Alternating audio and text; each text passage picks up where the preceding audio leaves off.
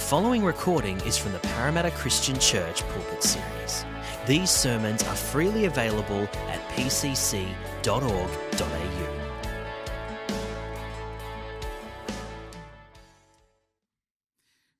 So um, we're beginning. We were supposed to start a series last week on uh, this idea called speaking out.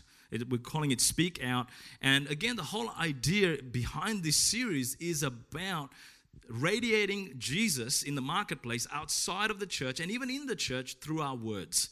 Um, and that's why we wanted uh, Phil and Laurie to come and share about the role of the gifts of the Spirit and the prophetic and words of knowledge and words of wisdom and all of that, how God wants to use that to edify and build up one another. In Ephesians 4 29, uh, Paul makes this profound statement. He says that our words ought to build up and benefit other people. And so that's really kind of the, the thematic anchor verse for this whole series. And we're going to consider for the next month how, in different ways, we can use our words to actually do that, to build up people, to benefit them, and ultimately to point them to Jesus. That's really where we're going. And so next Sunday, we're going to look at the whole idea of how we can tell our story effectively, our testimony.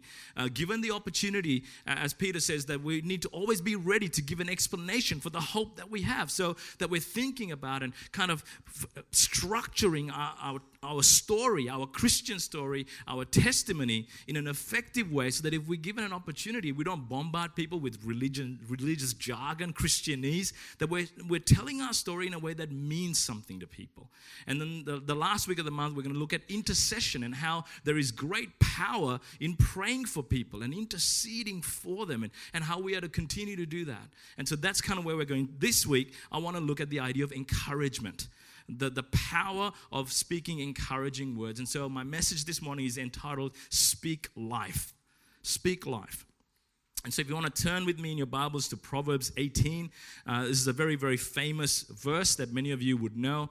And again, what I have to say this morning is, is quite straightforward. And, and it's probably, you know, things that you already know, that you've experienced firsthand. But sometimes we need to state the obvious because otherwise we will forget things.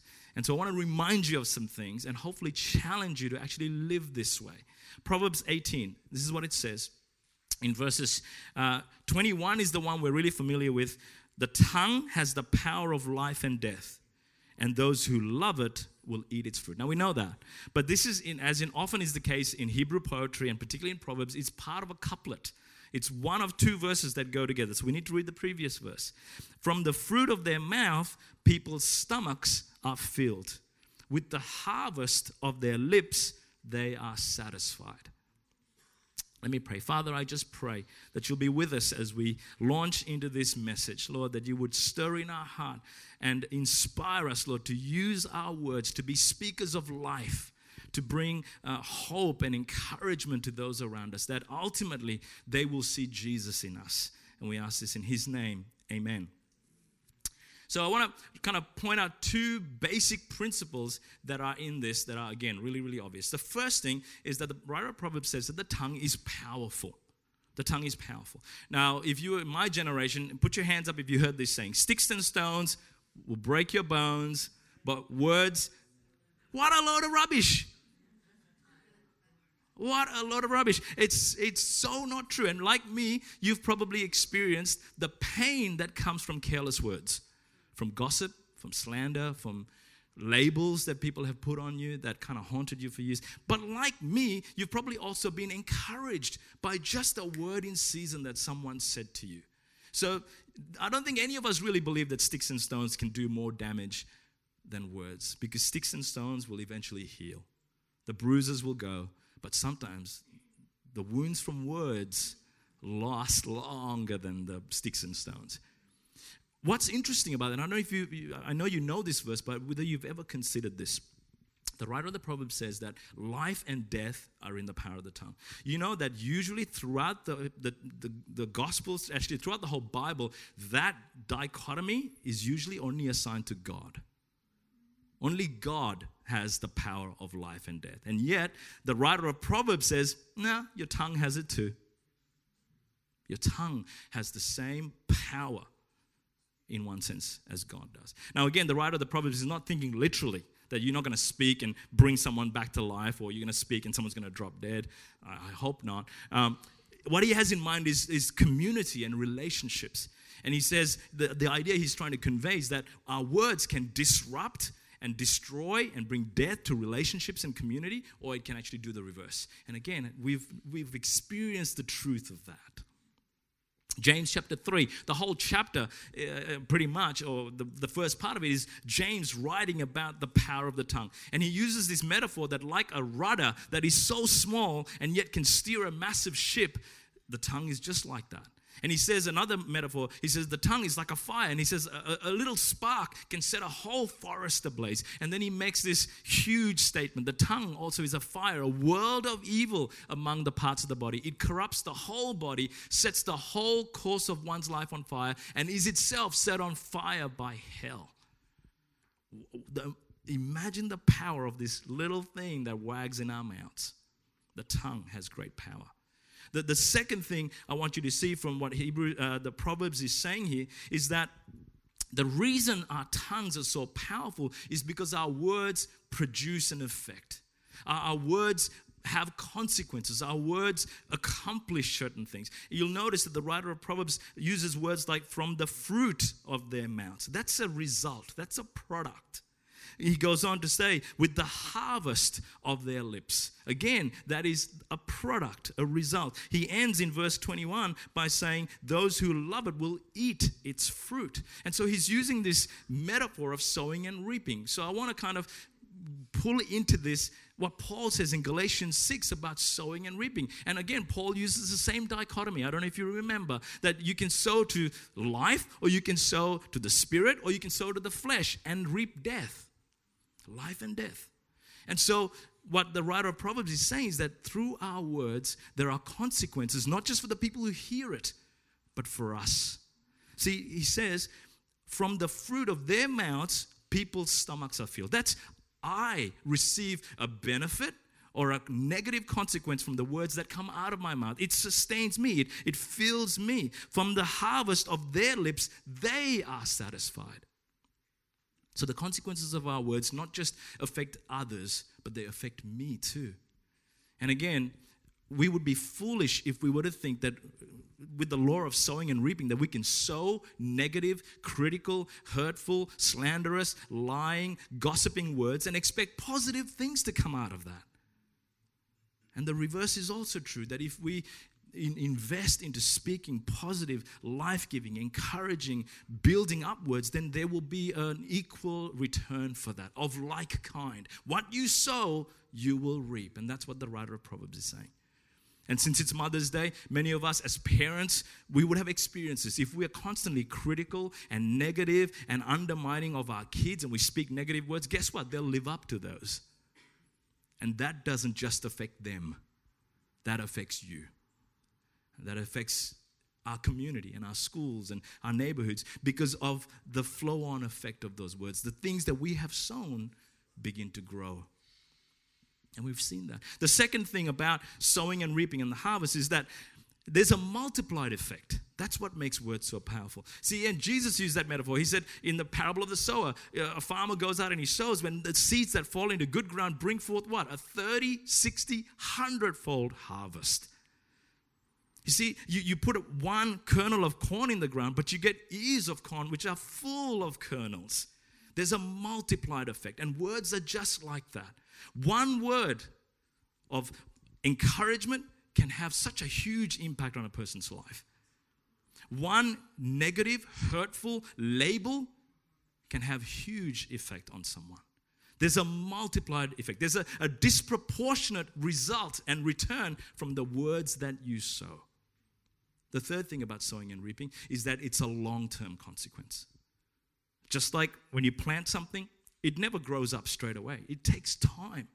But eventually, that thing you put in the ground does grow and produce a harvest. And sometimes we think, oh, you know, we can get away with our words because we don't see the immediate return. We don't see the immediate result and the effects of that. But Proverbs reminds us that just like there's a delay between the sowing and the reaping, there will be a delay in our words. Through our ministry at Petersham, we used to do these uh, weekend retreats called Living Freeze. And some of you have done them here at PCC.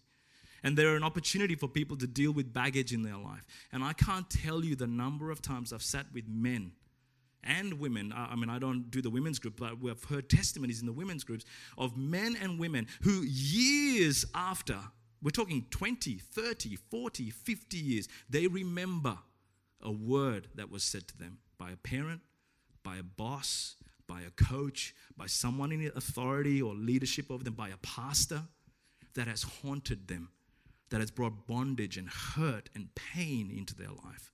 And they're having to deal with baggage from years ago because they remember it like it was yesterday. That's what Proverbs says. There are consequences and they are long term. So, how do we become people who speak life and not death? How, how, do we need to live? How do we need to think? What do we need to do so that we can not repeat the mistakes of maybe even our childhood and raise up another generation that, that know life and not death? Well, again, just three things that come to mind from pulling together different thoughts from Scripture. The first one is an interesting one be good at heart. Be good at heart. And this is from Luke 6:45 when Jesus uses this whole idea of fruit again and trees. And he says, you know, you make a tree good and the fruit will be good. You make a tree bad and the fruit will be bad. Same idea as Proverbs. And he says, you know, out of the good stored up inside, people speak. Sometimes we focus all our attention on trying to reform our words, trying to, oh, I gotta, I gotta speak differently. And Jesus says, no, no, no, you're starting at the wrong place. Got to start with your heart. And that's about character. And Jesus often says that our character is displayed by our words and our actions. And so, what Jesus is trying to say is don't deal with the fruit, don't deal with the symptoms, deal with the root cause, which is in here. And it's not till we really come to a place of completely surrendering to Jesus and allowing Him and the gospel to transform our hearts and inviting the Holy Spirit to come into our hearts that our words will begin to change. Uh, again, using the, the fruit metaphor, the, the, fruit, the Spirit is the one that produces the fruit of the Spirit. And it's hopeless trying to reform our behavior from the outside in. And that's why at PCC we use that language of the gospel is about inside out. Starting with the heart. Starting with surrendering your heart to the Lordship of Christ. Starting with surrendering your heart to being filled with the Spirit of God. And then allowing your words to come out of the overflow of the good of God and the grace of the gospel that's in your heart. The second principle comes from Hebrews 10. Uh, again, we're familiar with this verse because it talks about encouragement. And it says, sorry, the second one is being aware. Be aware. And if we look at Hebrews 10, it talks about encouraging one another, not to forsake our assembling and, and encouraging one another as we see the day approaching. Uh, again, a verse that's really familiar to us. But the verse before that is really significant. Verse 24 says that let us consider. Let us consider how we may spur one another on to love and good deeds. Let us consider. Here's the problem with words, particularly today. We so live in a world that is about me.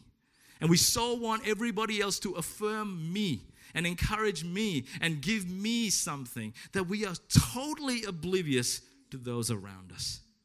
And the writer of Hebrews says, Let us consider how all around us, in our workplaces, in our schools, in our universities, in our colleges, in our neighborhood, in this church, are people who might need a word of encouragement. Do you even see them? Do you even know them?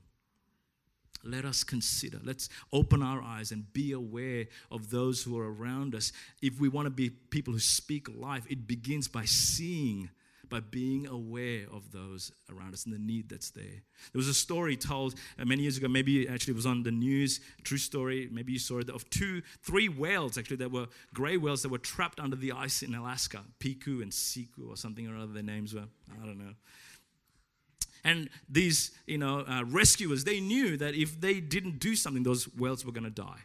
And they were about i think something like uh, 10 20 kilometers away from the open sea. And they had to get them out there because they were trapped under the ice and they were kind of on, on TV, they were, they were kind of huddled around this hole in the ice and kind of gasping for breath. They were battered and bruised. And, and the rescuers knew that they had to get them from there out into the open sea. And so, what they decided to do was every 20 meters or so, dig, dig another hole through six inches of ice so that these whales could, could move from one hole to the other. And so, they coaxed them and coaxed them and coaxed them. And I think it took like three or four days to eventually move them from where they were out into the open sea. Encouragement is exactly like that. Sometimes it's a breathing hole. Sometimes people are battered and they're bruised and they're trapped and they don't know any way out until someone comes and puts a hole in the ice and go, take a breath. Take a breath. You're doing great. You're going to be okay. I'm here. I'm praying for you. God's got this. Something that just goes and puts a hole in their in their trapped, lifeless, hopeless situation and there's like oh, be aware. Be aware. Number 3 be careful. Be careful with your words. And uh, this is, look, this is a soapbox for me. You know, I, because sometimes I'm very careless with my words. And, and, and there are warnings everywhere in Proverbs about guarding your mouth. I mean, here's just a couple of them. You just throw them up real quick. Those who guard their lips preserve their lives, their lives. But those who speak rashly will come to ruin. Next one. Those who guard their mouths and their tongues keep themselves from calamity guard your words. But the most sobering one is in Matthew, where Jesus himself says this that we will be judged by our words. Every careless, every idle word that we speak will be held accountable for. That's reason enough to be careful about what we say because it's a reflection of what's in our heart. And we know that Jesus is all about what's in your heart. So this is the the we talked about the inside out version uh, aspect of the gospel. We talked about the upside down, being aware of others. This is the forward back one. In light of the coming judgment, in light of Jesus returning, in, in light of Jesus holding us accountable, we ought to be careful with what we speak. And here's my soapbox. We live in an era which I don't understand and I still haven't fully made my mind up about, and I don't know what to think, where Christians swear. I don't know what to make of it. But I read Colossians 3 and Ephesians. And in that context, you can read these scriptures. I put them up if you can put those passages for me Colossians 3 and Ephesians 5. Both of those are passages that, again, Paul talks about in light of God's wrath. Same idea. In light of judgment, we ought to be careful with what we say. And he says, let there not be obscenities, filthy language, or you know, dirty jokes, slander. I think he talks about um, gossip and lying. He talks about our words in the context of judgment. So I don't know how Christians can be people who use the F word, for instance. I don't get that. You know, I've, I've come across this so much that our kids and our family, we have a label for it. We'll call them effing Christians. People who profess Christ but they, their mouths are like, man, I don't understand that. So I'm just putting that out there that we should be careful. Whatever your convictions, I don't even know if you've thought about it and kind of thought about how does that line up with scripture. I'm just going to leave that one out there for you to figure out. Be careful. That's all I want to say. Okay, quickly, some practical things. Firstly, be sincere. Be sincere. Uh, great quote, if you can put the quote up. Flatter me, and I may not like you. I may not believe you, sorry. Criticize me, and I may, I may not like you. Ignore me, and I may not forgive you. Encourage me, and I will not forget you. Love me, and I may be forced to love you. Again, goes back to what Jesus said about the heart. This is not about just complimenting people. This is not about flattering people so you can get something out of it. And we know this, right? Because, you know, when people say something nice to me, what do we normally say? What do you want? Right? Yeah. So be sincere, be genuine. Let it come from the overflow of your heart. Secondly, be generous. Be generous with encouragement. Uh, again, I grew up in, in, a, in a world where people didn't want to give a lot of encouragement. Why? Because oh, it's going to go to your head and make you proud. So I'm going to make sure I keep you humble. Come on. Be, be encouraging, be, be generous. And that doesn't mean we go to the opposite extreme of our age that just can't be honest. Right? We're so easily offended. We can't speak truth because, oh, you're, you're, you're discouraging me and oh, you're hurting my feelings. Grow up. Come on. Be generous with encouragement, but be humble with criticism. But that doesn't mean people don't need to hear. You know, like this generation of parenting is all about not letting our kids experience anything bad. That's not good for them. But that doesn't mean we go to the opposite extreme and kind of rip them to shreds either. Listen to this quote Correction does much, but encouragement does more. It does more. Yes, there is a time to bring correction and to address things, but you know, when we were when our kids were little, we, we learned this idea of yes versus no parenting. You know, they say that one of the first words that kids learn to say is no because they hear it so much.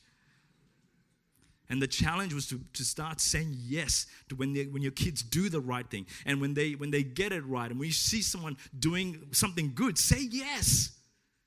Encourage generously. But that doesn't mean you don't say no. The third one is kind of related. You know, you heard the saying, every cloud has a silver lining. Well, some people have a ministry of pointing out clouds. come on, come on. Let's be people who focus on the silver lining now and deal with the cloud later.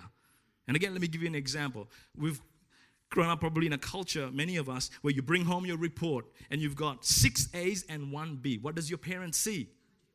The one B. It's like, come on, come on, really? And that's not even a cloud. I don't know what that is. Let's be people who say, you know, well done. That was fantastic. That was awesome. And then later go, you know what? You got to be in that. Would you like to talk about how you can improve that? But don't go, oh, 1B, what's going on there? Come on. Again, another great quote. A word of encouragement during a failure is worth more than an hour of praise after success. There was a story uh, told about a guy uh, called Edward Steichen a world renowned photographer now. But the story goes that when he first started, he bought a camera when he was 16 and he took 50 photos. And they were all duds. 49 of them didn't turn out. One of them was amazing. It was a portrait of his sister playing the piano. And his dad didn't think much of the return of 49, bad, one good, like whoop. But his mum said to him, That one photo is spectacular. And that one photo is better than the much, much better and worth investing into than the 49 you didn't get right. And that word of encouragement had such a profound impact on him that he continued to stay with photography and became a world renowned photographer. You see, if you, if you focus on the silver lining and you help people figure out their clouds later, you will always bring life. Life. Last one, really quickly take every opportunity you can to encourage people. And today, given social media, we have so many opportunities. And again, here's another one of my soapboxes, right? I don't know what to think of people who post these incredible, wonderful affirmations of their husband or their wife or their kids, and they never tell them. They tell the world, but they never tell them. You know why I think that is? Because that encouragement is more about them. That's why they do it. And so I'm, I'm sorry if I'm kind of pushing on buttons here. I'm just I'm telling you straight up, this is one of my soapboxes. All right? It just kind of really irritates me because that's fake. Because they're checking how many likes it got. Really? If it, if it was about encouraging them, just tell them.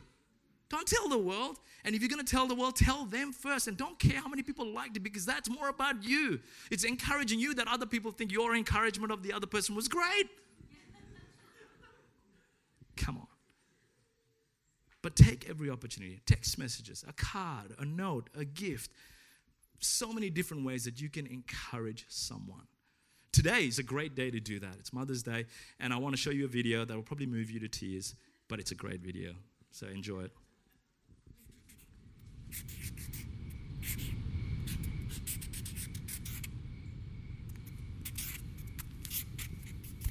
Hey, why are you up so late, sweetie? Sorry, Dad. Got a lot of work to do here. Do you have any idea how many things Mom does when nobody sees? No. but I bet you're about to tell me. There are fairies who follow moms around everywhere they go. I was not aware of this. They keep track of all the things moms do, the things we see and we don't see. And wouldn't you believe it? The fairies kind of look like Uncle Bob. Really?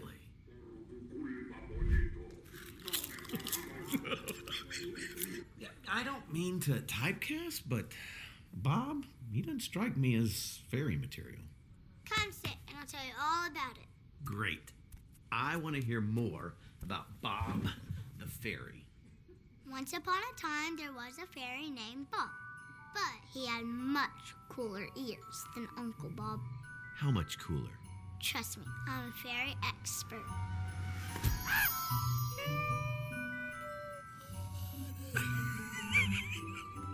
I'm gonna like this story.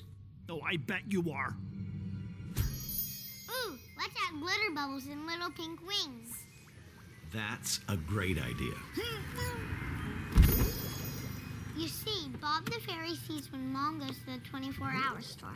When someone forgets to mention she needs a costume made for the school play the next morning. And that someone's me.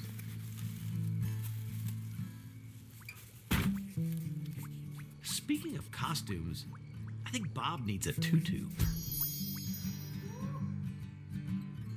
Come on! When no one is looking, Mom makes super special birthday cakes. I bet that icing's gonna give Bob a sugar crash. Okay, my turn. Did you know that mom takes care of you even when she's sick? Mom sure is brave. Yeah. And when you forget your lunch, she even goes back to get it when she's running late. And at the end of the day, moms do some of their best work when no one is around to watch them.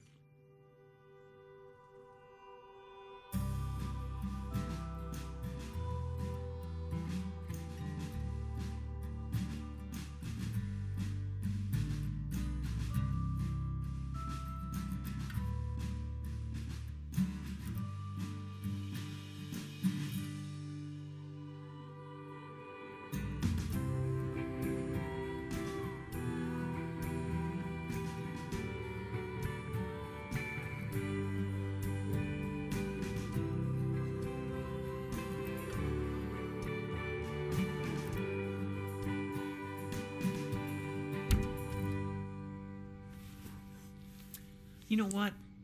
God sure blessed you when He gave you your mommy. Yes, he did, Dad. Now keep writing. We have a lot of work to do.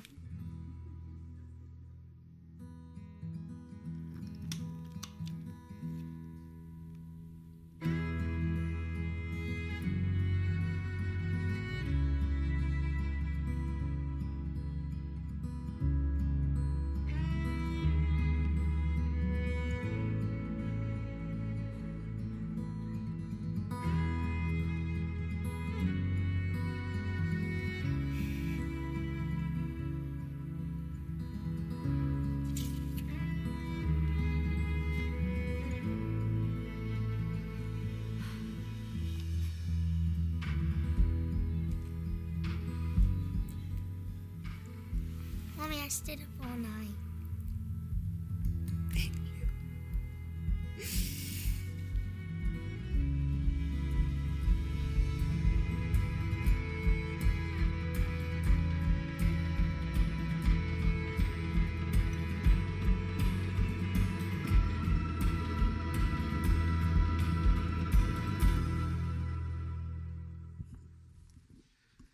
So, what we want you to do is do just that. We're going to give each of you a card, and we want you to write a note of encouragement for someone. It could be your mom, it could be a mom, it could be anybody else, a young person, a child, something. So, uh, ushers are going to distribute each of you with a card. Be someone that speaks life. Today, if you have the time uh, at morning tea, write it and give it to them. It could be a scripture verse. It could just be saying, Thank you for all you do. We appreciate it. Whatever you feel, just take two minutes, three minutes. You can stay in here as we dismiss this meeting if you want to. But use just this simple card as being a primer to get you start thinking about how you can speak life. And maybe you want to take the card and pray over it and say, God, who do you want me to write this card for? And maybe it's someone at work, maybe it's someone at school, maybe it's someone who, like the whale story, is trapped right now and just needs a breathing hole. And you could bring that for them. But that's what we want you to do. So um, the ushers are going to just distribute them. And I'm going to pray, and then I'm going to dismiss the service. And if you'd like prayer this morning, if you're going through a challenge and you're finding today particularly difficult, or you just really need someone to pray with you, we'll, we'll, we'd love to do that with you at the end of this service. And then I'm going to dismiss it, and you can go and have morning tea, or if you get the inspiration and you really want to write your card, you can do that as well. Morning tea will be out there. And can I say we do have a special morning tea provided, and we want to honor our mums and want to let them go first. So please let our mums go first and then join in and enjoy the, the morning tea. Let me pray. Father, we thank you that you're a speaking God. And from Genesis onwards, Lord, you bring life when you speak. Lord, you brought life when you spoke in Genesis and created all things. And then through your Son, who is the living word, you brought eternal life to us. And Lord, we pray that now that we know you and we follow you and we have your spirit living in us, will you so change our hearts that our words will reflect the Spirit of God who lives in our hearts. That we too might be ones that radiate your word, your life, your grace through our words. And Lord, even with this simple card, will you use these words to be a blessing to someone? And Lord, I pray that it won't be just one act that we do, but Lord, from this, we will embrace a commitment to be careful with our words and to take every opportunity we can to speak life. To be generous with our encouragement, to be aware of those around us, to notice someone who needs a word in season. Father, will you use us to impact our workplace, to impact our co workers and friends and neighbors and school friends by the power of life in our tongue? And we ask this in Jesus' name. Amen.